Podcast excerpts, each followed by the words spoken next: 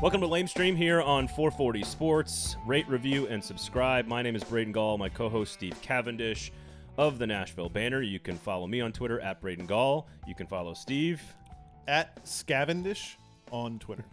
There you go. You can probably find me there on Instagram too, but you're only going to find photos of my dogs and my uh, and what I ate. So Um, all right, so today on the show, Jonathan Hutton is going to be our guest, host of Midday 180 on 1045 The Zone, as well as various different roles over the course of 15 years working for Titans Radio, covering the team, being a part of the team travel. And Steve, we have a goal on every episode of this show to try to teach people how to be smarter and more efficient consumers of media in Nashville as it pertains to their favorite sports teams.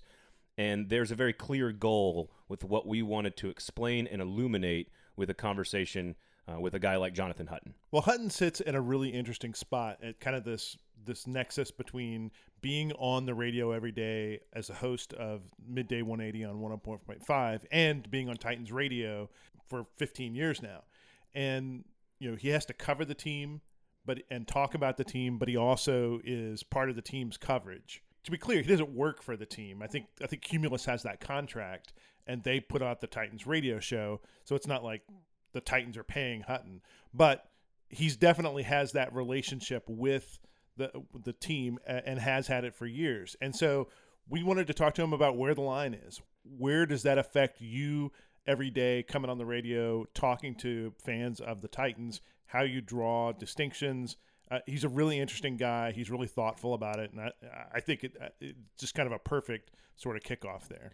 Yeah, and I think one of the lessons and the goals that we wanted to work our way through in this conversation with Hutton is that we want fans to understand, and I think many do, that there are major sort of big picture relationship forces at play with your favorite teams and your favorite media. That all these teams have relationships with their media partners that you know, Cumulus pays the Tennessee Titans to have the rights to broadcast Tennessee Titans football games, that the Nashville Predators pay 1025 the game so that 1025 the game can broadcast those games, and that those sort of forces, with every team in the market and every media company in the market, those forces do have an effect on your content and how you consume and what you get. We just want you to be aware that that force, those forces are, are happening and at play, and that I- want you guys to understand that that's happening so that you can then take that tool and use it to consume media in maybe a smarter way. there's a bunch of different models for this out there. The Washington football team, uh, without a mascot anymore, uh, owns their own radio station in the DC area. And they've had a host of problems that come from that, from essentially writing checks for broadcast and being accused of being homers and, and not uh, you know being accused of not being honest. And you know that that plays out with the hosts on different shows and you know you're, you're always sort of wondering what those relationships are you know, here in Nashville, like you said, the the Titans is is the most valuable sort of sports property on radio here in town. You know, that's why 104.5 and Cumulus are paying the Titans for those rights because they can build advertising around that because they know there's a huge audience. Everybody else is is in some other sort of limbo there from buying time uh, on a station to having stuff essentially go for free and you know different uh, teams selling their own ads it, it's all it, it's all a little bit murky and so it's worth uh, it's worth exploring those relationships and kind of what effect it has on the content A- And it is not an un, it's not like an unusual Nashville thing. Like it's just part of the business. It is just part of the industry. And I've had many conversations with Pred's CEO Sean Henry about this. I mean, he listen, he would prefer that every single segment of every single show and Absolutely. every single article about on written on every single website be talking about his product and his team, the Nashville Predators, because that is his job. His job is to try to get as much coverage, as much publicity, and as much brand building as he possibly can. And they are brilliant at what they've done. But you also have to, as a consumer, as both a Preds fan and a consumer of that content, you also have to understand that, again, I think everybody knows when you listen to Mike Keith talk or Willy Daunic talk or Joe Fisher talk that, that play-by-play people can't really go out and be overly critical of a team. Like everybody knows that. Right. Eli Gold is not ripping on Nick Saban. No, like, no. like it's just that's part of the, the the gig and I think fans if you don't know that need to know that. I think most do. The the struggle for a radio host because I have been in this role is to that that tension is created between and it was for me between my it's about my audience and about your business relationships. And you have to consider both at all times. When I'm on the air, I have always tried to be as loyal and as faithful to my audience as possible first, while also knowing, not being a moron, as, as Jonathan Hutton will, will use the word idiot, I believe. Um, you, you have to know that there's there are lines you cannot cross. There's and to me, it was always about being not personal, being fair, and being authentic. And um, I just want I, I think it's important that fans understand all of that. Yeah, there's there's a couple of other sort of situations here. There's an ESPN affiliate here in town, which is what 102.5 is. You know, that network is going to have relationships. People will appear on certain air and not on others. You know, if you ever wonder why does somebody, you know, appear once a week on a show or appear uh, you know only on one station but not on another even though they're not affiliated with either one? You know those relationships kind of get created. Sometimes they're paid sometimes they're not. Sometimes it's just exposure for the people that appear. But all of that there's a whole big tension going on behind the scenes of it it's funny you mentioned that i i know a lot and this and what's what's interesting what you just said is that it affects your consumption of content on a granular level if you listen to either of the two stations radio stations in this town and it really isn't decided by anybody in Nashville. It's decided right. by people way up in New York, way up in Bristol. You know, these big, powerful companies with these. You know, like I was not allowed to have Rick Neuheisel or Adam Zucker on my show on an ESPN affiliate, even though I know them personally, can reach out and have fun with them. They were not allowed because CBS wouldn't allow it, and that's CBS's prerogative. Well, that is the point of this particular show. We want to try to explain all of those little tiny things in your media life, and each episode, the goal is to try to give you some tools to work through those types of things. And and again, at the end of the program, stick around because we're going to do ratings and recs at the end of every episode. So we'll take a look at the five biggest television shows and sports in Nashville for the past week, and then uh, we'll give you guys some recommendations, some of the stuff that we're consuming right now. So we'll give you that at the end. So stick around for that. All right, so let's get to Jonathan Hutton, of course, midday 180 host, 1045 The Zone, Titans Radio Network. He's going to give you a fascinating story about Marcus Mariota being injured on a plane. Of course, they're going to explain to you behind, take you behind the scenes on what happens when the Titans COVID news broke live on their show. They were on the air on Tuesday when the, the COVID testing results for some of the Titans players broke. He'll explain how they handled that and, and work their way through that. And he'll explain to you where the line is on being critical of people that you actually work with. So, without further ado, Jonathan Hutton from 1045 The Zone.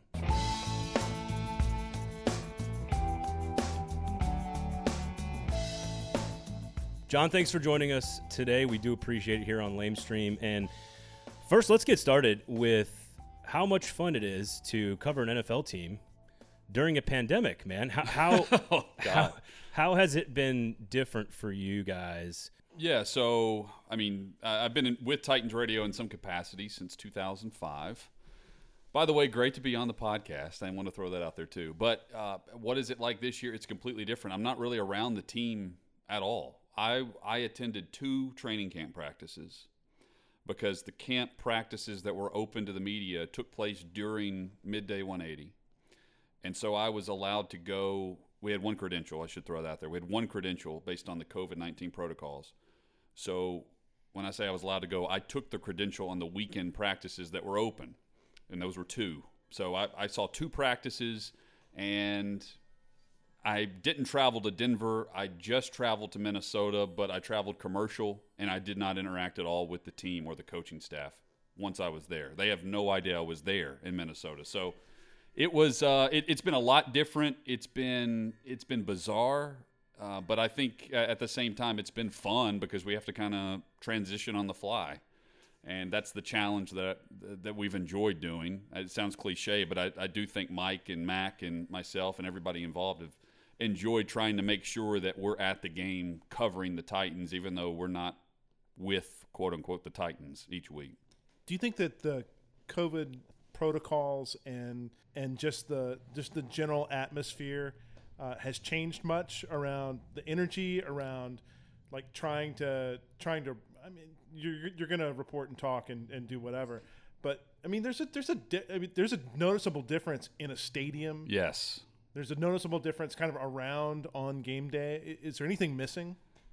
The fans I mean that's the energy that we're talking about right? Um, it hit me. So I was back in the studio for the the Monday night football game in Denver, so it it didn't hit me until week two at Nissan Stadium, where we're about an hour and a half before kickoff. Ninety minutes is when inactives come out, and I'm sitting there in the booth reading inactives and getting ready for pregame, and there's no music on in the stadium.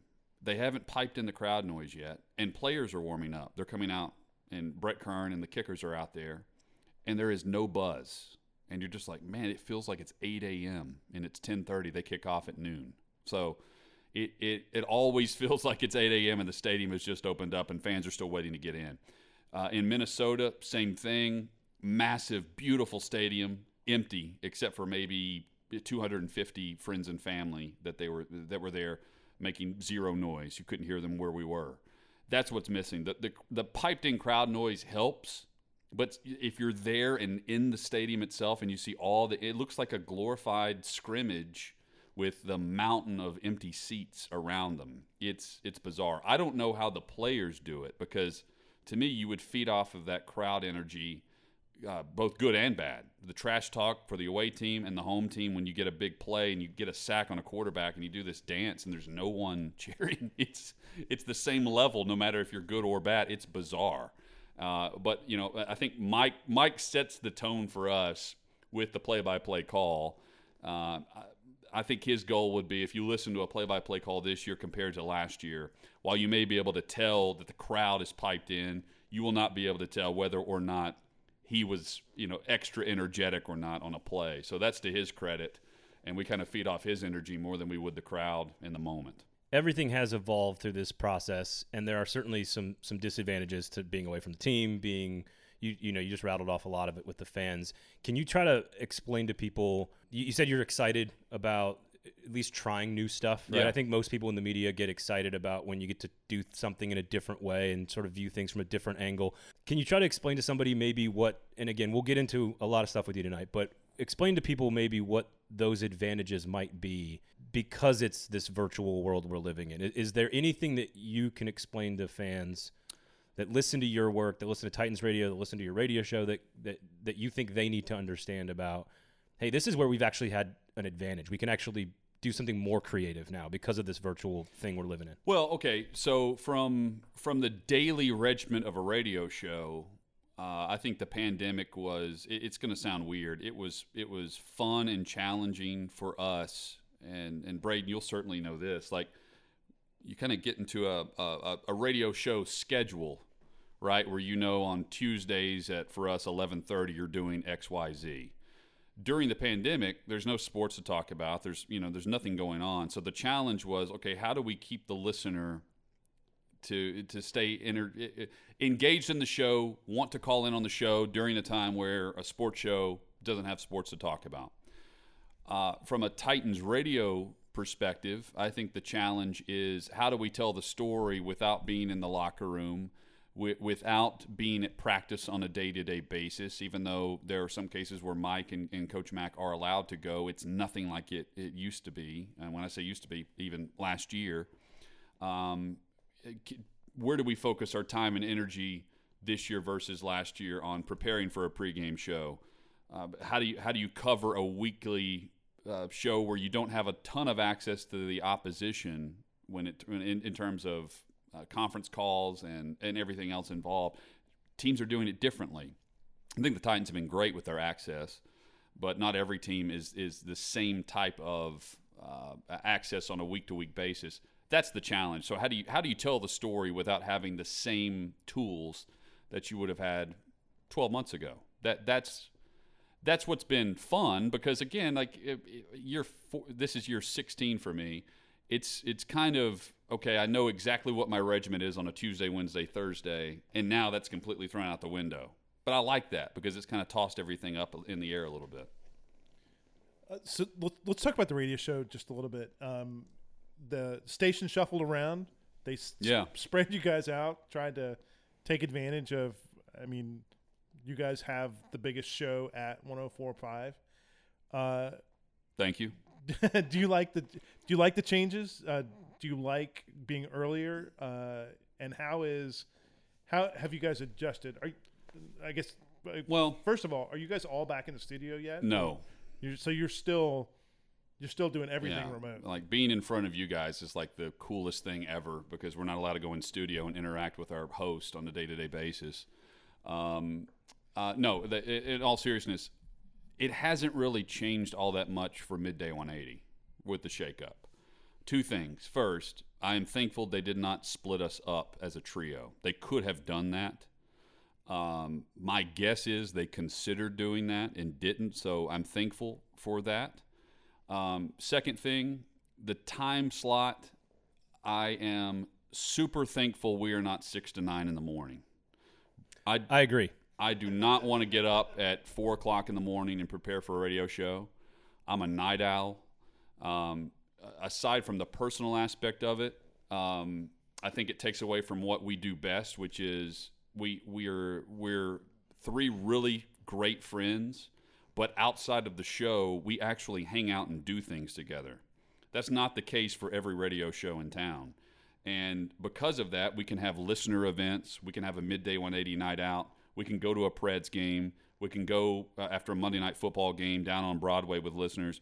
We could not do that if they had us waking up at four o'clock in the morning to do a radio show at six. I also agree. So, and, and knowing that, and knowing that Braden had to try to do this, and you did it well, by the way. Oh, thank you. You did it Go on. well.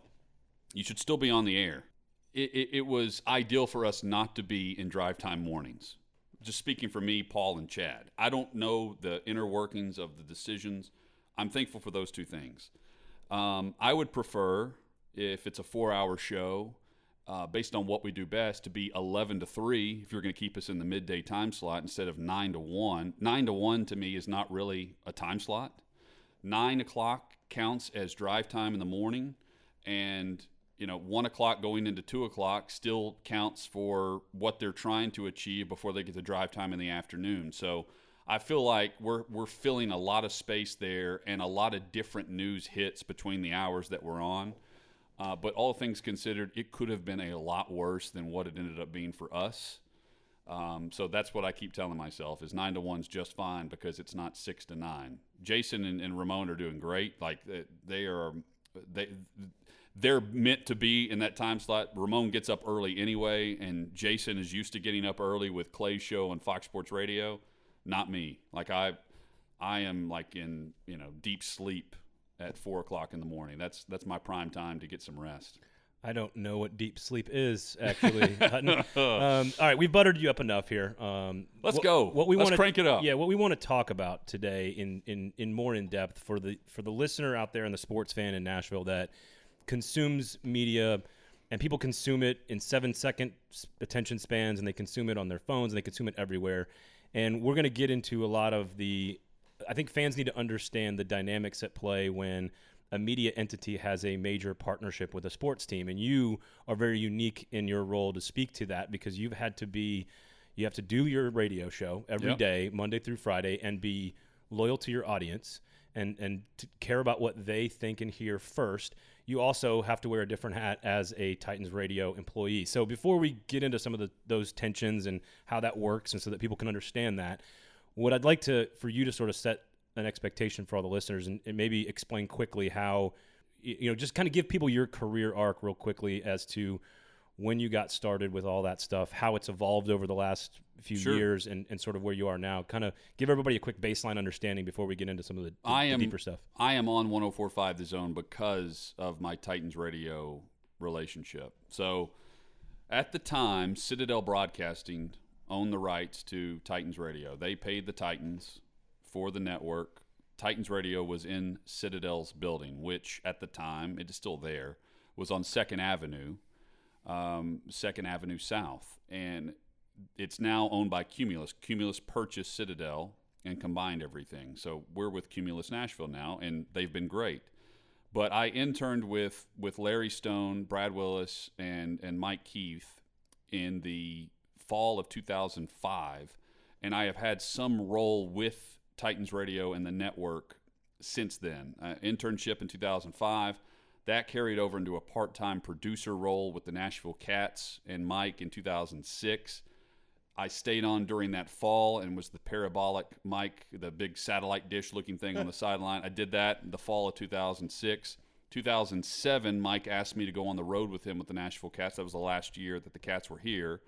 And from there, that turned into a part time gig as I graduated college in the building. And then from around 2008 to 2012, I did everything from uh, TitansRadio.com to covering the team and getting ready for pregame for Larry Stone, while also, in order to, to just have a job, I, I did 103's website, the country website. I did 1045 The Zone updates for their website. And then I actually got some on air time during that process on the weekends, just doing random updates or helping Doug Matthews do something on Saturday mornings and Sundays for Big Orange Sunday, whatever it might be.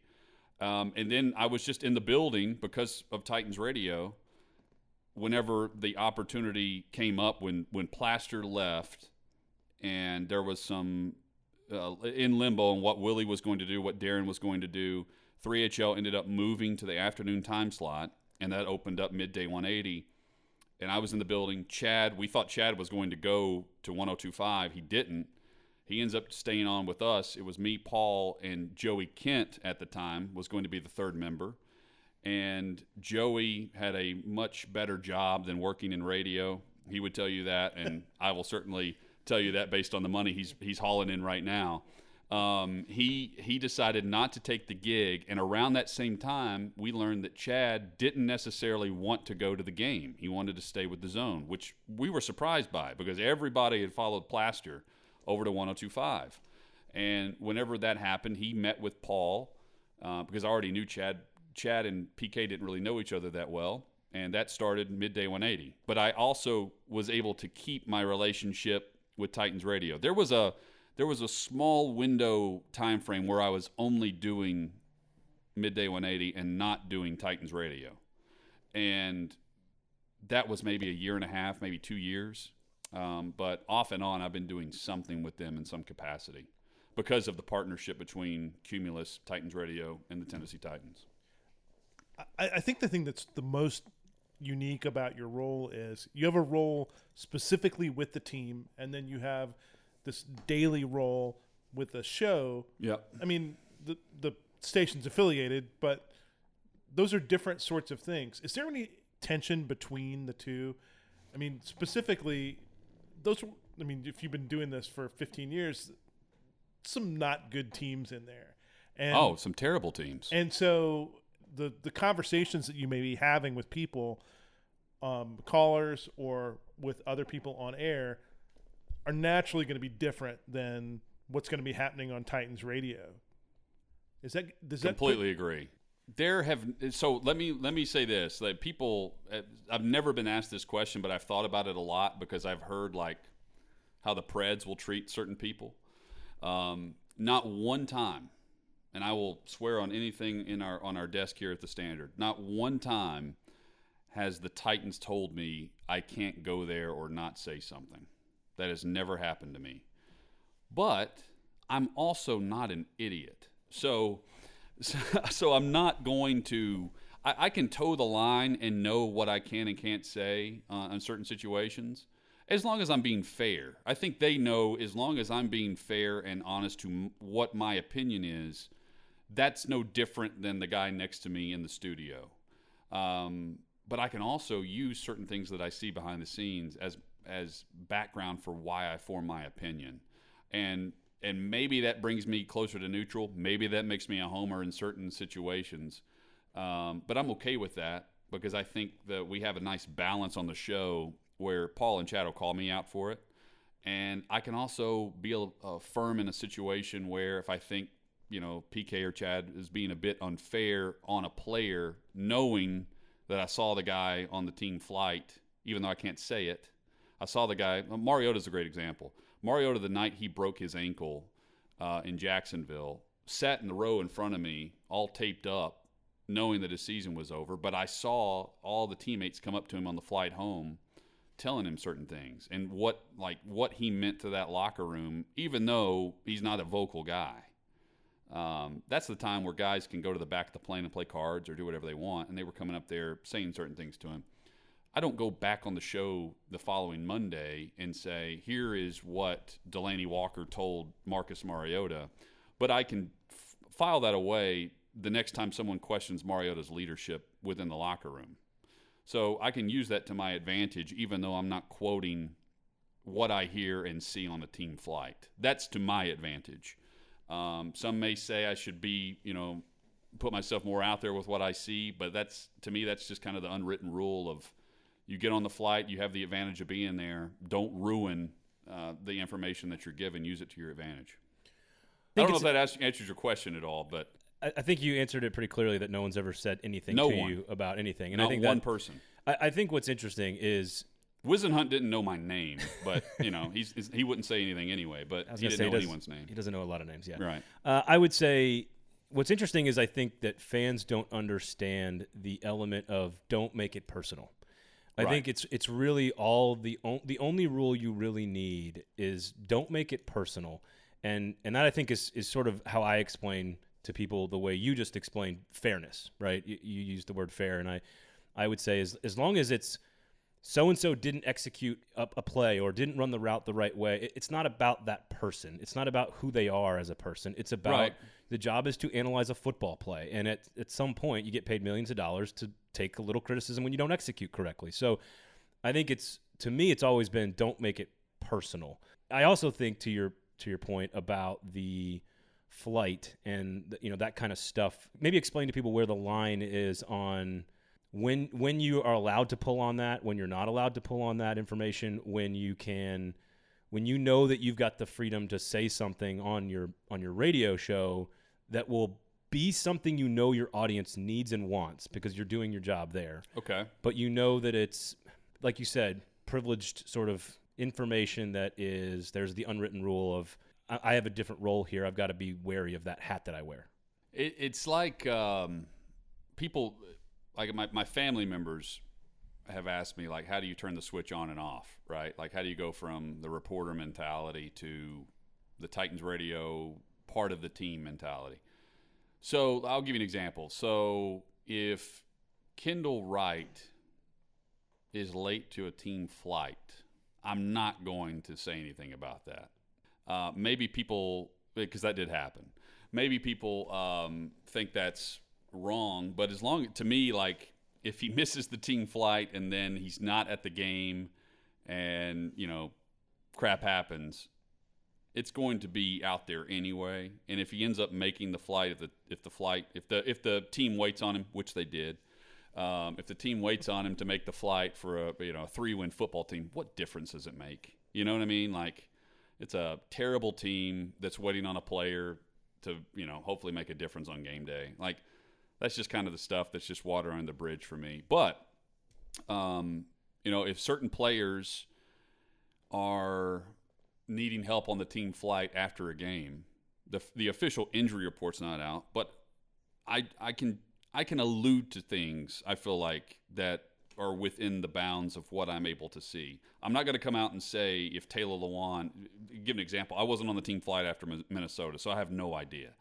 But what's his status for this week if they play? No clue, Braden. Like, but that that would be my assessment right now. If I'm on the flight, I, maybe I see some a shoulder wrapped up or whatever it might be. I can say it's a you know it's definitely a shoulder, or it's not a sting. You know, all the speculation of was it a concussion, was it an ankle, was it a shoulder? I mean, they checked the the guy had a full body scan. It felt like on the field.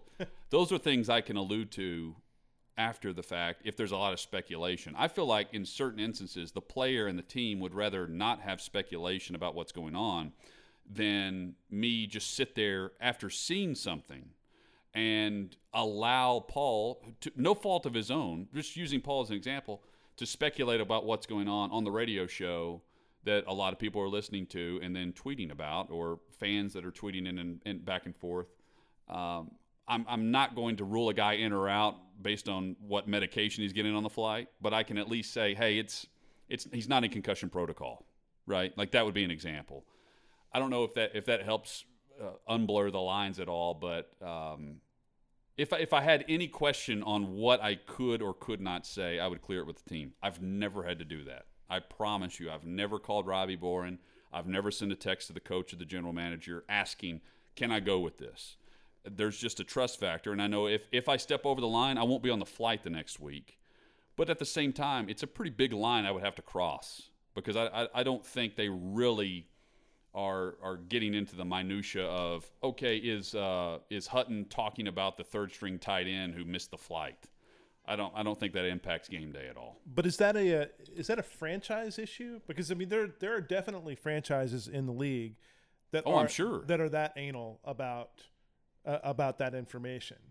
I think it. I think there's a personal relationship after being around for so long um, that that maybe helps out a bit. Where they, I'm not trying to screw either side here, but uh, you know, let me give you an example.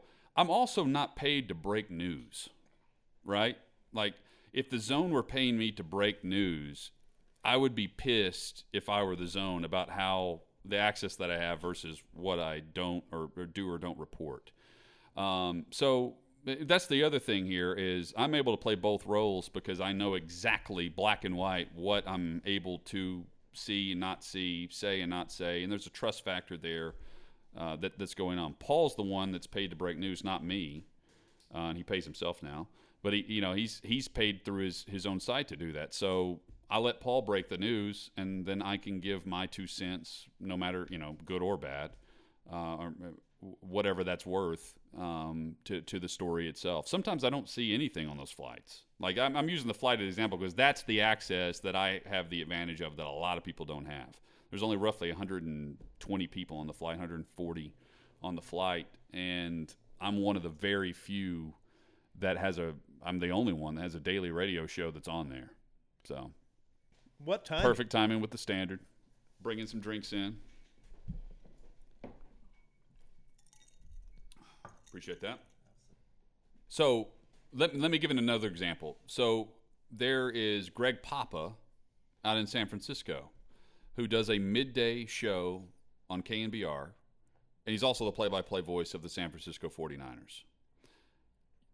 This, like, it's not unusual to see someone that calls a, a football game also have a show talking about the team and being critical. I think again it goes back to as long as you're being fair and you're informed, I don't think there's a big line there that that that teams can be upset about. What can you argue? Yeah, you, you should have played better and you know, yeah, Whisenhunt put Will Svitek at left tackle and allowed Zach Mettenberger, his boy, to get his be- his brains beaten in. Like, But but that's not that's not true even of all teams in this market. Oh, I know. Yeah. But but again, like that's on that's on the team and that's also on how bosses respond to the team. If you allow yourself to be leashed, the teams will take every advantage of that to do so. Uh, if you want to be a pro sports market, sack up and take a little criticism. Like let's just let's put that out there.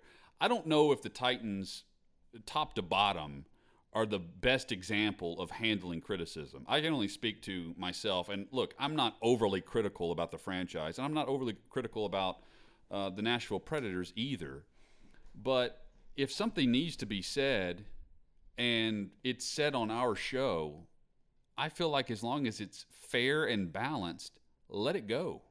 And if it's and if if the organization has a problem with it, call us directly instead of going up uh, on the food chain. I, I have I haven't heard anything on that personally, and I'm I'm sure Paul has gone back and forth with the team more than I have.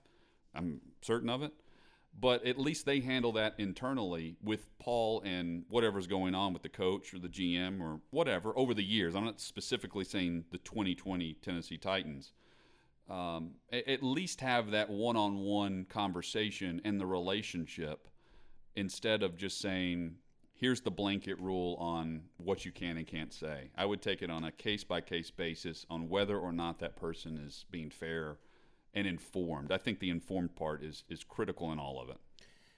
I always found it very easy to change the hats. Actually, It's not that difficult. I, I never found it that hard. Uh, I I hosted uh, the the Preds Player Show, Smashville Live, which was Yeah. was the best.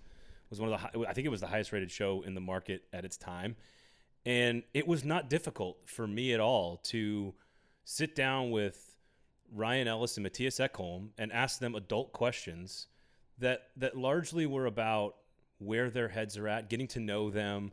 It, it was a players show that was designed for Predators fans to enjoy getting to know their team more. And I never had a problem with the execution of that product being about like I, I had I had so much fun doing that show. I had so much fun doing that show, and it was when you're in that role, you know the role that you're in. It's not that complicated. And when I was when you're in the role as a radio host, coming on and speaking to the entire market about a team or not, uh, whatever happened the night before, good or bad, there's it's just a totally different role and your loyalty has to be to your audience first Otherwise, I personally believe that people who listen to you will see through it.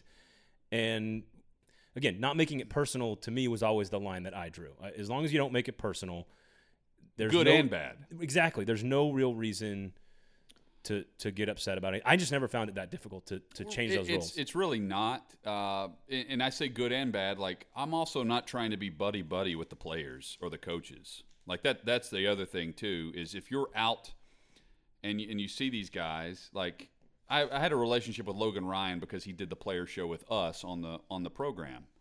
Um, but it was just a, a friendly business relationship where I helped his charity out hosting a couple things and he did the the zone radio show. But it's not like I checked in with him after the game to see what was said inside the locker room. Like I, I just never have tried to do that because um, that's where I think the line could get a little hazy. Is if if I'm at the team hotel and I know that the all the meetings and all the players are congregating on the fourth floor, I'm not on the fourth floor for a reason. My room is not on the fourth floor. Like I'm up on 17 because I'm far away from the fourth floor. I'm not going to go to the fourth floor and just walk around. Like it, it's not that difficult to to separate yourself and, and just go call a game, which we're, we're there to do. It's not. I'm not there to break news. I'm there to help Titans Radio call a game. Yeah, I, I did the same thing with, with Avery Williamson and and uh, Rashad Rashad Johnson a couple of years yeah. ago. And again, I you know I have a relationship with them. If I needed something, I could reach out to get information, but it was never. I wasn't trying to be friends, and I do think that's. I'm not sure if, if fans truly understand that element of it. That just because you as a fan, I don't think they should though. Like uh, it's, it's okay to just be blindly yeah. ignorant and just love the like. Because Yeah. again, I I get I know you've gotten this. Everybody gets this in sports. I, I want someone who loves my team to cover my team, and I I I don't think that's what. I don't know. I personally don't believe that's what fans I really don't want. consume that media. I don't. I like. I liked. Yeah, I, I like the coverage from from what the rival sites were doing, Braden, back whenever you and I first met. Uh, what twenty four seven and everyone's trying to do now, instead of the rah rah college mentality, which is what's going on at a lot of places. I, I want more middle ground than one way or the other. I don't want to be completely negative. I also don't want uh, you know, I think there's some great content right now at TennesseeTitans.com, but I just don't go to TennesseeTitans.com for all of my Titans news because they're not going to report on why Isaiah Wilson's missing practice. So just, you know, spread the love a little bit, There right? so so we're doing this on the day that a couple of well, three Titans have have tested positive. Yep. They've shut operations down for the week. It's interesting that that you say that about kind of the breaking news. When had that happen on the that happened during the show today? Oh, it happened 30 minutes into the show, right. So 15 minutes into the show. so how do you react to something like that is all of a sudden everybody's on their everybody's texting or Everybody's texting. yeah But okay, here's here's the here's the great thing about just reacting in real time. I'm reacting in real time just like I would say 95% of the people inside the Titans organization are reacting. They have no clue. They've just been told to pack up and go home. So they're tuned into the show, and we're reading tweets from Dianna Russini. Paul's confirming news. Schefter's tweeting out that the game could be played on Monday night. I then throw out, okay, what's the timetable for a Thursday night game? I'm proposing a Tuesday night game with a quick turnaround for Sunday because the CBA's already agreed to that quick turnaround for players.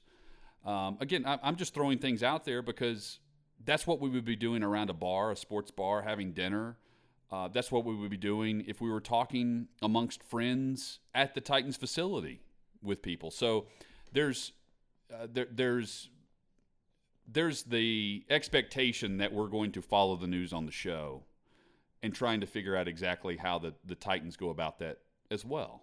And the, again, like I don't, it's not like I take off one hat and put on the other. When I'm doing midday 180, I am all about midday 180. Like I'm, I'm not worried about what people inside the Titans organization think about what I say, but I'm also professional enough to where I feel like whatever I say, if they have a problem with it, they'll call me which they've never they've never done that. And if I have a huge issue with how I should handle something, I would pick up the phone and and and call them as well, and we would come to some agreement. It's not like I defer to them on okay, what would the Titans say about this? I'm I'm trying to figure out okay, if the if the coach didn't go, but they they still played the game.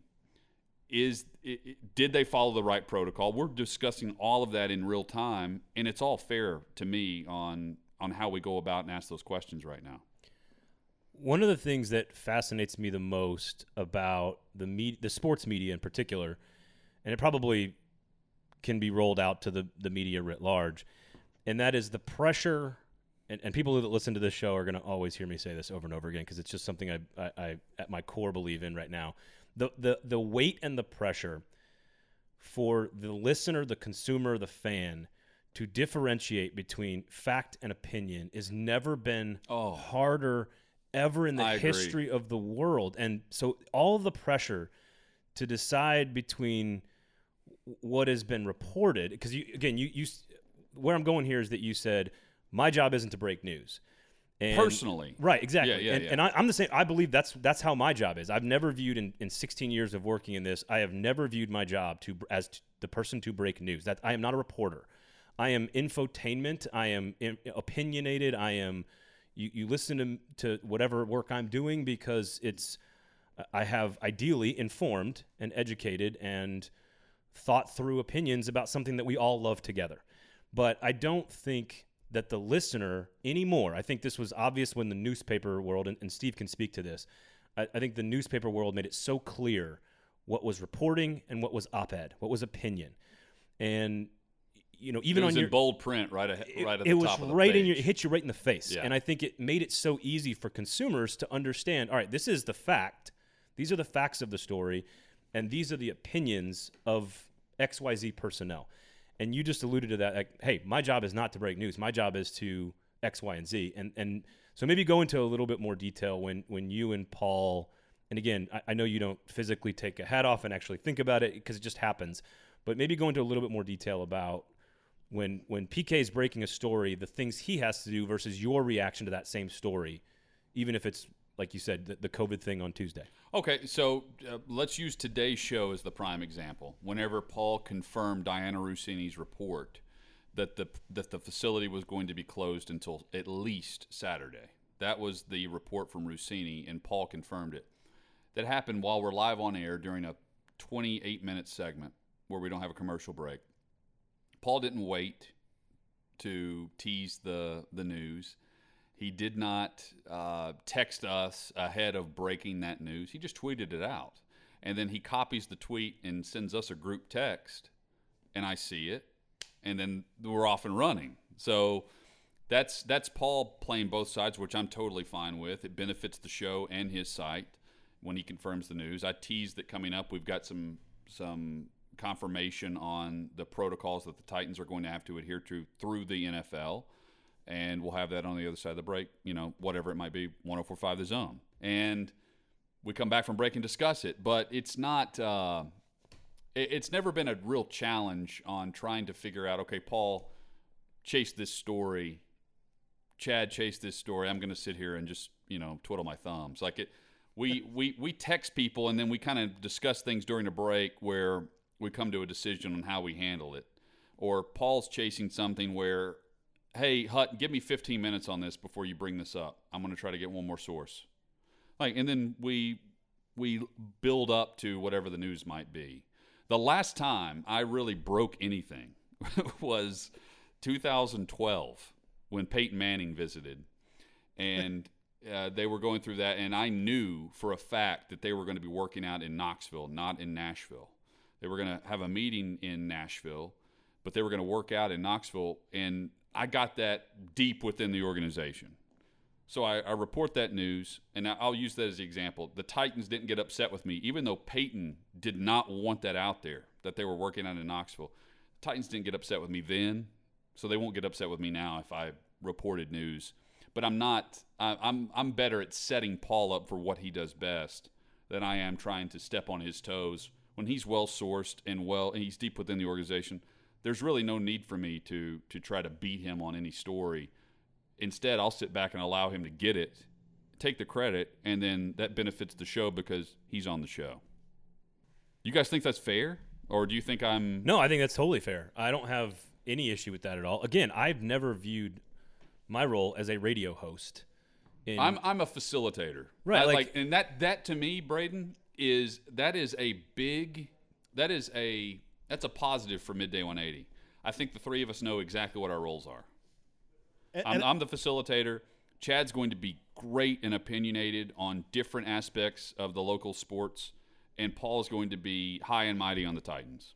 But but it, we know that going in, and we build that up to the best of what we can what we can do on a daily basis. And and I think that when, as we say, that those lines get blurred. I mean, yeah.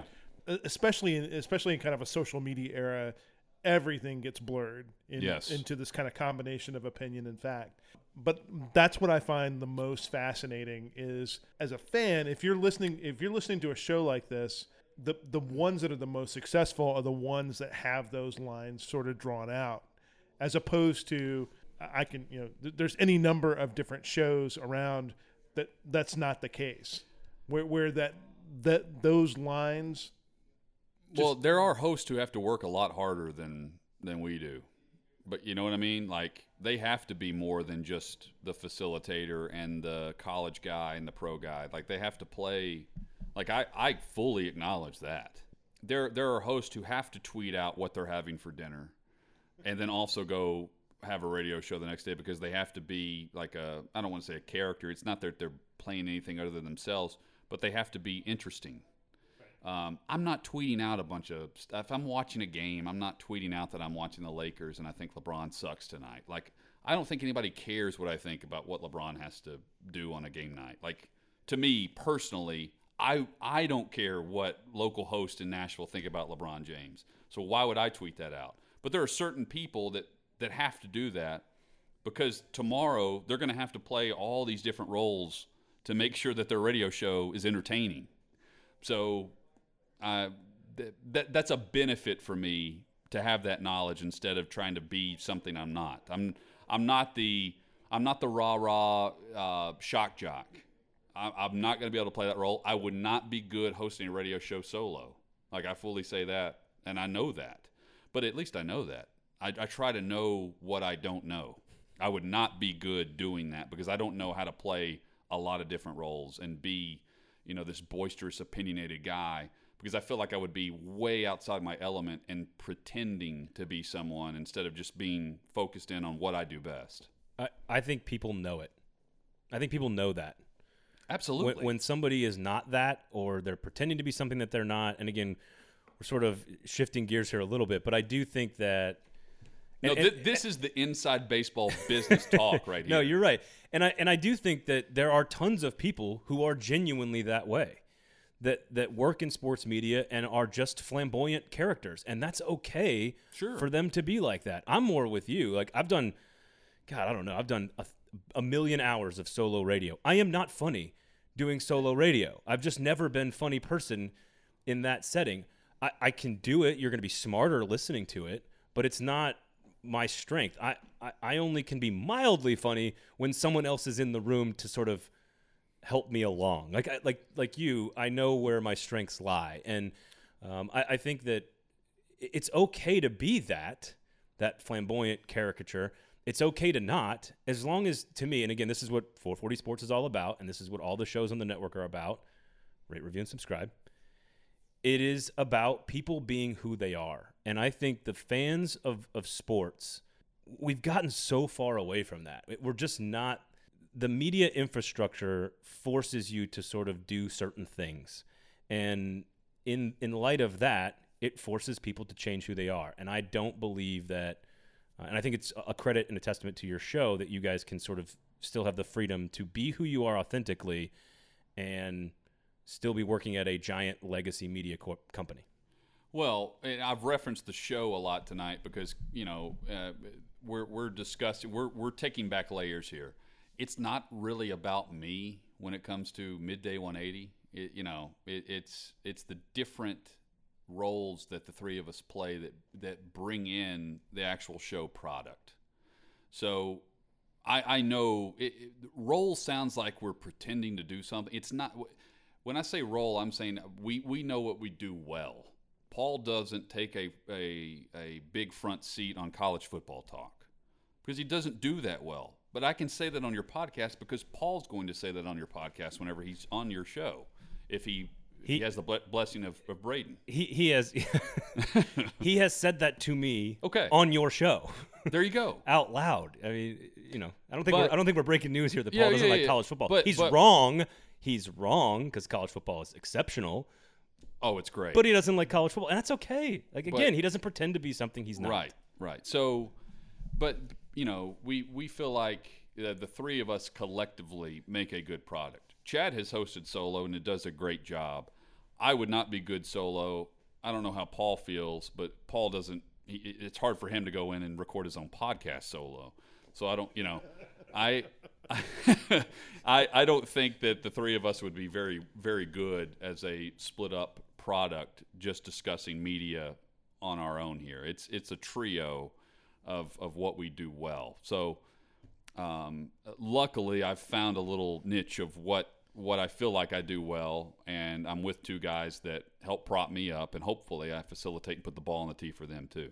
All right, the, I'm going to circle back to something here. Uh, everybody listening to this can hear my voice, and then they can hear Mr. Hutton's voice and they can hear a vast difference between them. Uh, when did you know you had the pipes, and and when did you say, hmm, maybe my best gifts are going to be in radio? The first time I listened to myself on tape was during the Titans radio internship. Like I didn't do it in college. It was weird hearing myself. Was I not with you the first time you ever went on the air in Murfreesboro? No. I the first time I went on the air was no, hang on.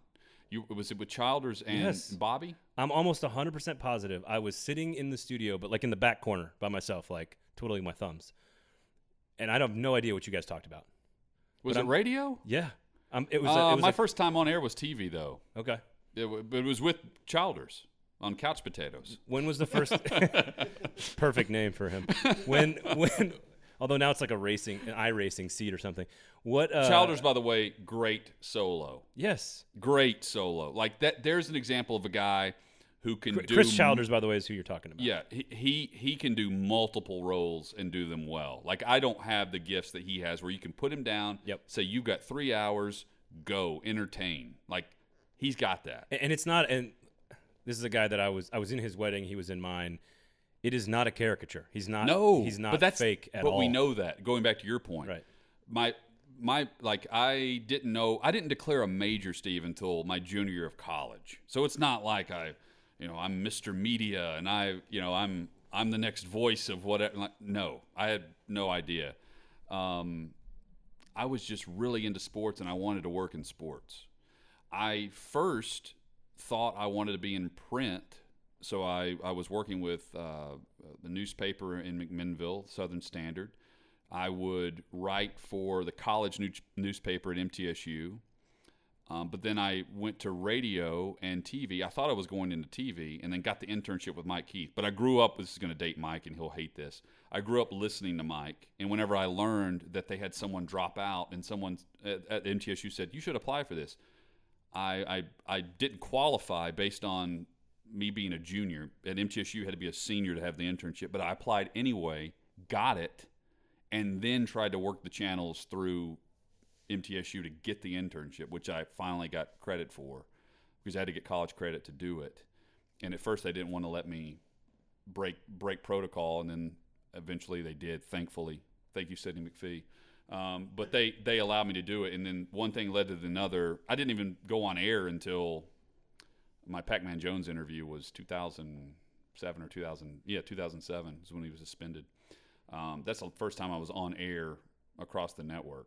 So it's not like I I knew I had some pipes and stuff. I just you know I had to find out what my passion was, and I love radio. It's funny to hear you explain that because I have a very similar path through. Like I studied advertising in college. Now I uh, have been annoying people by talking too much my entire life, and so I just figured out a way to monetize it, and that's that's how I learned that there. Oh, I can do something like this. This is you know I was obsessed with every sport on the planet my entire life, like like you were, and then I sort of stumbled into working at Rivals.com, and then all of a sudden you you like you said you meet somebody, you get one opportunity, you one person takes your resume to another place, and all of a sudden you're there. I, I do have one more question about the Titans radio side of things, and, and I want to make sure people hear this this sort of explanation and this answer, because I do think that what is, and maybe fans understand this more than I am giving giving them credit for. Maybe I'm wrong on this, and, and I'd love to hear your opinion. But the idea that you have to face the people you are talking about, whether you're a reporter, whether you're Oh, yeah. a radio host, That's big to me. but especially someone like you where you have to be a part of both organizations which are sep- I don't people need to understand the Titans radio network is a separate organization from Midday 180 and Yes. and your broadcast corporation so th- those are two different jobs and people need to understand that you know when you do a radio show that when you say something that you're going to have to face that person at some point during the season and Yep. they they may not like it but again it's it's about how you approach that topic that makes the difference and I want fans to understand that Well, I mean, I mean, let's let's um, let's just look at it from this perspective. It- it's the same thing of having the mentality of would you talk behind someone's back without saying it to their face? So, if you're willing to say it on a radio show, but you're not willing to walk through a locker room, it doesn't have to be on a daily basis. Like I'm I'm approachable at least once a week in a normal non-COVID NFL season. I'm in the locker room at some point. Like they, they can go to me. They know exactly where to find me on the team flight, right? Like I sit in the same seat every single week on the on the charter. So they they can find me. I again, I'm I'm available. That's what you're saying. Like if you say something about the quarterback or the running back or you call somebody a scrub, like you you're able to face the music if you have to hash it out. Same thing for a coach. If a coach disagrees with what you're criticizing about their play calling or their decision making, time management, whatever it might be. But I'll go back to what I said at the beginning. I- I feel like as long as you're fair and you're and you can actually, if you've actually thought and prepared for the show and your opinion on what you're going to say instead of just making something up, you should be able to argue your point fairly well in front of that person, the same way you would be able to do that on the radio show. So I I, I haven't I haven't faced any of that. Um, whenever I, you know, whenever you guys have Paul on, please ask him about this because he has had to face the music multiple times, but he does a great job with it. He doesn't back down if he has a strong opinion. He doesn't, you know, just agree to disagree. He walks away, but he also says like, "Here's where I stand. Here's why." And then the very next day, he's back in the locker room doing his job there's a lot of people that spout out a lot of stuff that don't step foot inside those doors. And what takes place behind the scenes and off the record, some guys don't want that. Uh, they just want the uh, the the ability to act like they're projecting some big voice or some big uh, opinion, but not actually hearing from the the person that they're talking about. I, I, I shouldn't say just player because coaches and GMs factor in all this too. Ownership factors into this. I, I'm I'm willing to, to talk about it with anybody, and I hope most of the media uh, would agree with that. There are some that probably don't feel that way. Um, you know, I- I can have a big opinion about Vandy, and they could say I'm being you know hypocritical of this. I don't go to Vanderbilt's practice, but I would hope that people over at Vandy know they can pick up the phone and call me. Like I'm I'm available to them if they need that. I'm not there on a daily basis, but again, like you can be critical and, and be uh, uh, available to uh, to have a conversation with someone. You said something really interesting, which is I love radio. Yeah, It's a weird time to be in radio, in the sense of, I mean, you guys Oh, I love it. You guys have watched your ratings drop Oh, over have. the last six months because people aren't in their cars. It, it seems like radio is beginning to be disrupted in the way that in the way that print has been disrupted, in the way that broadcast has been disrupted. You guys are in the right business. What is the what is the the kind of the future of radio, and It's online. and is it going to be is it going to be as immediate? I I that to me, that's the value of Well, of a daily show of of listening to something live after a game or before a game is to hear that sort of immediacy.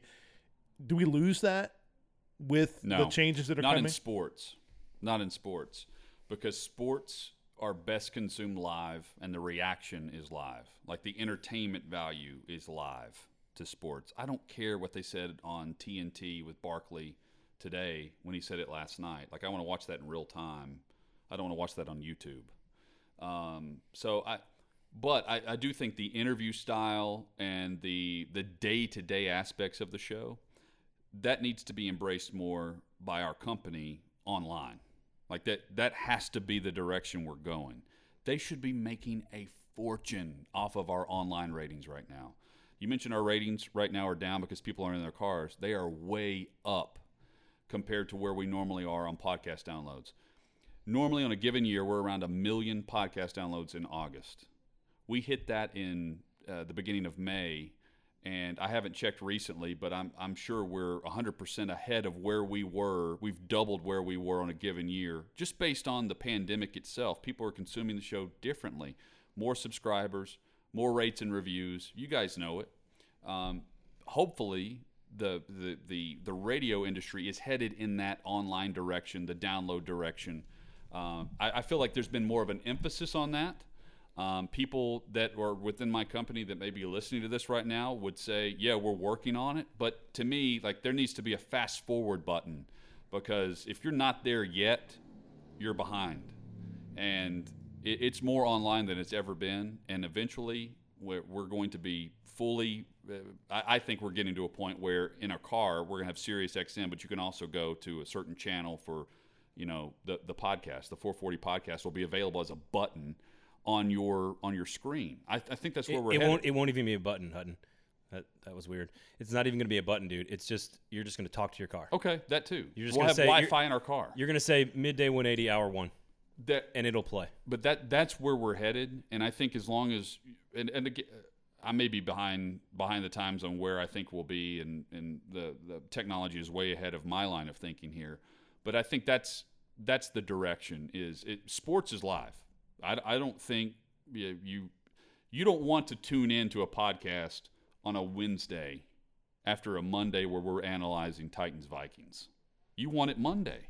Um, you want it right after the game, right after right after the game ends, 31-30. You want to you want to react. That that's that's the value of sports talk radio, and it's it, it's not larger across the country than it is right here in the mid South. It's not necessarily Nashville. It's the mid South footprint. Um, and if you go to Radio Row at the Super Bowl, and you see Chicago and Houston and LA and New York, and you see their station numbers, they get a lot of attention because they have a lot of people listening to them. But as far as the, and, and you know this, you break down the numbers, Braden. If you break down the, the numbers of actual people and the rating, uh, the ratings of people listening, it is, they come over to our, our station. They're like, how are you guys pulling the number you're pulling? We, we're, we're struggling here with three other, you know, competitors in our market and you're just going, hey, it's it's because people want the live reaction. I think as long as that's the focus, radio will be fine. Radio will survive that, but they also have to adapt to the times, and it's more online than it, it's ever been. So, I hope that people in the business, when they hear you, when they hear Cavendish mention ratings are really low during the pandemic, the response should be, here's a sheet of paper with our online numbers. I can't provide that to you because I haven't been sent that but I know through my access on the podcast page exactly where our numbers stand. And if I'm the only one that'll say that, I need to be one that says that. Well, and there's a communal aspect to live radio as well. Uh, to your point about reacting in, in real time, there's a communal aspect to that. There's no there's no question. Uh, if you want to wrap things up here this evening, and thank you for, for joining us, we do appreciate it. Uh, give us the, the the the thing you want people to know about the job of having to work for both the Titans Radio Network and host the the show. What is the one thing that you want people to to sort of clearly understand and take from this conversation, and and also maybe, you know, give a little love to the to the standard as Oh, as the well. standard's great. Uh, for Titan- hosting us here this evening. Well, uh, yeah, Coach Mack. It's the Mack Hut Corporation at, at the Standard. uh, I, I'm here uh, courtesy of Coach Dave McGinnis. Let me throw that out there. Uh, and that re- relationship is through Titans Radio. Um, first off, uh, three things to, to wrap up for me. First off, I love what I get to do. I do not take it for granted. That's the second thing. I don't take it for granted because I don't think I'm the only person that could actually do what I'm doing. I'm not that, you know, high and mighty to where I think, oh, you know, screw these people that, that employ me because, uh, you know, if they lose me, they're not going to be able to survive. No, they, they would pick up and, and move right along. Third thing, um, if you are listening to this and you are thinking about getting in the industry, do not listen to the trolls that tell you there's no money in media and there's no money in radio, print, and TV. You are going to have to live in a dining room, which I did. I had a bed in a dining room in Green Hills for five years.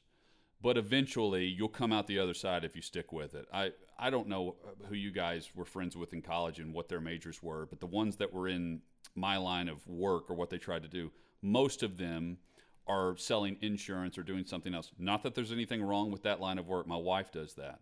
But they're not doing what they wanted to do because they gave up. I would say stick with it. Don't listen to the people that say you're not going to make money and don't let that influence your approach to the business. It it nearly did for me. That that's why I held out declaring a major because everyone's like, "Oh, there's no money in that. Do you do you want to be, you know, uh, living on scraps whenever you're 50?" I'm 36 and you know, I would look back on me at 20 years old and say, "Declare." Like go for it and go all in. I would go way in more than what I'd done what I did at the time. Um, but just be willing to sacrifice. And once you get a job, be thankful for it. Uh, and if you work for people you enjoy, don't screw it up. Uh, because there's a lot of bosses out there that are patsies that will, you know, cower to the powers that be every phone call that they get and not back their employees and not back their hosts. And I've been fortunate enough to work for people who will come to us and say, "Hey, I've got your back. Here's what they're saying. What's your take? Let's be fair about this in our approach." That is my final word on everything involving Titans Radio and 1045 The Zone. Be prepared to be poor and frustrated for about seven or eight years, and if you survive and still have a job, you're going to be just fine. Everyone's poor right out of college, yes. though. Like everyone's like, "Oh, I'm going to go to Wall Street and I'm going to be this," you know. No, Okay. no. Oh, let's see it. There's there's a, a small minority who are rich and famous at 25 years old. Jonathan Hutton, host of Midday 180, Titans Radio as well. Thank you, sir. We do appreciate it. Cheers, guys. Welcome to the Standard. Time for dinner.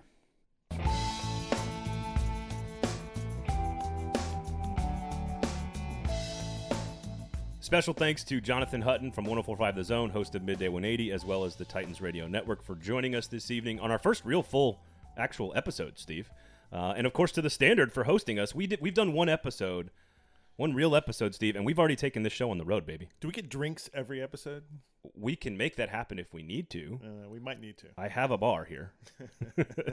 uh, there's a lot to take from that. I hope you guys enjoyed that conversation. I think Hutton was very open and honest about all these different forces at play and all the different things that are going on in his life as a professional. Um, the number one thing for me, Stephen, I know you've got plenty to react to. The number one thing for me is knowing that the, this this business is not personal, and that when you say something about somebody, you, you need to either be available for them to talk to you, able to speak them to their face about what you're saying, and not making it about again who they are as a person. It, it's a the job is to analyze sports, Exactly. and we and sometimes we lose every all these big forces can lose sight of how delicate it is people's feelings no it's it's not personal i don't think you're a bad person because you dropped a football you know like i but my job is to still to still tell my audience that you dropped the football Right.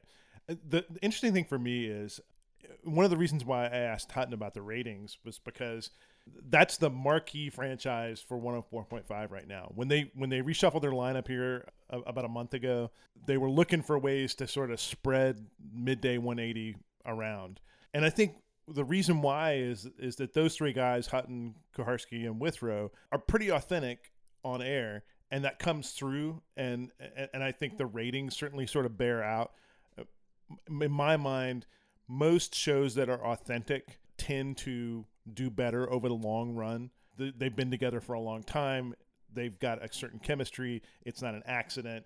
And, and it just sort of bears out, and that's why you know that's why 104.5 right now is has got them on like in the morning, and then they're doing a little bit of them here in the evening to kind of spread out that chemistry around their you know around their their schedule and it just kind of comes through. I mean, Hutton's a Hutton's an interesting guy. He's got a, a, wealth of knowledge about the Titans, and uh, he is he is one of the more authentic voices here in town. Absolutely, I think authenticity, which is what I have founded, what we have founded 440 Sports and and Lamestream Sports on, is to be as honest with you guys as possible at all times.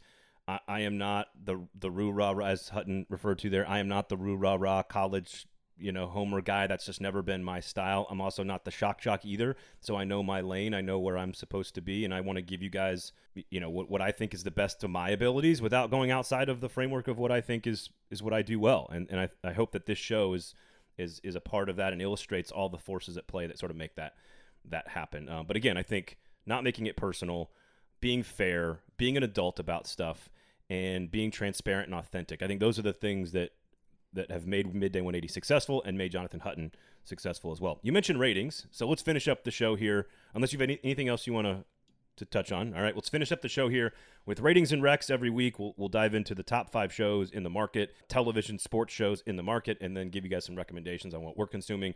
Number one, Titans Vikings, 23.7 rating. Number two, the Packers and Saints, 13.5. Number three, the Saints and Raiders, 12.7. Cowboys and Seahawks were number four in the market, 11.1. And the Tennessee Vols and the South Carolina Gamecocks were number five at 10.5. Each rating point is about 11,000 households, so you can do the math. Yeah, so what that means is that that Titans Vikings game, you know, there's 260,000 households uh, that have the game on here in town. That means everybody's watching that game, and that's not surprising. Uh, there's a lot of enthusiasm for the for the Titans this year. Uh, you know, they're three and zero. Whenever they play again will be you know I'm sure will be highly watched too.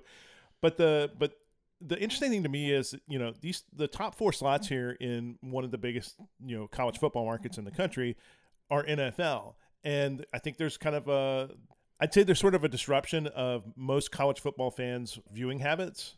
You know, you, you we didn't even know there was a season right. for a while. didn't didn't know there was a season, and then these things sort of gear up when you know SEC school plays a directional school for the for you know week zero, week one. There's momentum growth, right? Yeah. And so by this time in the season, there's big games. Well, that first slate of of that first slate of games didn't really have like the big marquee game. I, I joked about it when they announced it. You know, this is the Jefferson Pilot 11 a.m. slate of games, kind of across the board. There wasn't there wasn't anything there that you were just like, oh man, I have to watch this. And so when you look at the ratings I think across the board they were down 17% year over year for college football. For for uh, for SEC on CBS was okay. w- was down that they were down uh, less than that, but across the board uh, for all college football and for the SEC, and so people are, are getting to this kind of late. Uh, there are other other factors at play that we have to make sure that sort of master the obvious stuff, but want to make sure people understand, and that is that SEC Tennessee South Carolina game was on SEC Network, right, versus Packers Saints, which was on NBC. Right. So there is a difference between broadcast and cable. There's obviously a huge difference there. Coming up this weekend, you're going to have Alabama and Texas A&M as the CBS game of the week at 2:30. I'm, I'm fascinated to see how that does against the Tennessee Missouri game. So keep an eye on that. Those are your ratings. Titans Vikings again number one. The Titans will probably be number one every week from here until they're done playing. So just we'll, we'll do that every day or every time on the end of the show. Recommendations. Steve Cavendish. I, I, let me throw mine out there because it's not uh, sports related, but I want to throw mine out there because I'm a huge Chef's Table fan. It's how I calm down in the 2020 pandemic world the way it's shot, the beauty of it. It is so elegant, and I love food. I love booze. I love all the things that they put in that show. And it, again, I, I find it to be very calming and soothing. Maybe you will too, so check it out. The reason I suggest it is that in the latest season of Chef's Table, a Nashville chef is featured, Sean Brock, who's got a, a fascinating personal story and, and has overcome a lot in his life, who actually is my neighbor just down the street here, uh, is the chef at Husk uh, and I believe is opening up a second restaurant in East Nashville called Audrey's, which is his grandmother's name. And so, really fascinating episode about it, it, it's got the Hermitage Hotel in it where he got started. So go check that out. I would recommend it if you like food, if you like booze, if you like Nashville stuff. I think uh, the episode on Sean Brock, I think it's in the latest season of Chef's Table. So go check that out. So the Chef's Table stuff is some of the most beautifully shot stuff on Netflix. It's it's 100% food porn. Uh, so the they and then if you like that for Labor Day, Netflix dropped a four episode Chef's Table series just on barbecue. Tootsie. Uh, and so you got Toots, Tootsie Tamana. I, am I'm going to mangle her last Let's name. just call her Tootsie. yeah, She's like 86 running Snow's Barbecue in the middle of Texas. You've got Just uh, crushes. Rodney Scott, which is was actually directed by a local guy. It's a guy. It's a director up in Clarksville. He actually directed the Brock episode as well. But the best episode in there it features an Australian whose name escapes me right now. But it's absolutely fascinating. This guy showed up as sort of the interpreter when he was working for when he was working for a restaurant in northern Spain in a Bourdain episode ten years ago. He and, and and just kind of cooking over a fire Yep. it, it's absolutely fascinating. If you're into food, you should you should definitely check all those out. All right, what do you got for people, Steve? Um, so I, I watched the first couple of episodes of the life and times of Oscar Pistorius. Uh, you may remember him. He's his nickname was Blade Runner. He's the South African guy who ran in the Olympics in 2012. He had the he was a double amputee. He had to fight to get into the Olympics. He, he, it's sort of a fascinating story. And then if if you don't remember, in 2013, Pistorius shot and killed his girlfriend. Uh, she was a South African model named Reeva Steve uh, Steenkamp. It was a it was a controversial controversial episode. He claimed that that there was an intruder and he he was he woke up in the middle of the night. He was disoriented. He grabbed a gun. He started shooting because he thought somebody had broken into their house. Uh, a, a, there's a lot of kind of controversy around the trial. So uh, it's been described as sort of like the O.J. Simpson case of South Africa. It, it is absolutely fascinating. The guy who shot it uh, has done some other 30 for 30s, including 9.79, which was about the uh, about the the track scandal that got wiped out at the Olympics uh, from the Seoul Olympics when Ben Johnson, you know, broke all of Carl Lewis's records. It, it's it's absolutely engrossing. Uh, if you have an ESPN Plus uh, subscription, you can get it there. I think it's airing somewhere on e- on the ESPN networks. You know, those those thirty for thirties appear they just of roll around. they just Yeah. roll around. Yeah. But But well, all very well done. well worth your time. It's it's just it's just some fascinating documentary work. Two very different recommendations: uh, a murder potentially, or accidental death, and a and some and some barbecue. Both both both light light pandemic watching. yes, exactly. We want to thank Jonathan Hutton again for joining us in our first real episode uh, here on Lame Stream. You can follow Steve Cavendish on Twitter at S Cavendish. Of course, with the Nashville banner, you can follow me at Braden Gall. Any parting shots, Steve? No, that's pretty much it. If you're with us here to the very end, God bless you. Rate, review, and subscribe, Rate, please. review, review, Try it again. rate, review, and subscribe. Smash the subscribe button. there you go. It's in his contract, folks. He's got to say smash on the program. Thank you guys for listening. Again, we do appreciate it. Stick with us. We're going to try to make everybody smarter here in Nashville. Uh, my name is Braden Gall. His name's Steve Cavendish. This is Lame Stream Sports on the 440 Sports Network.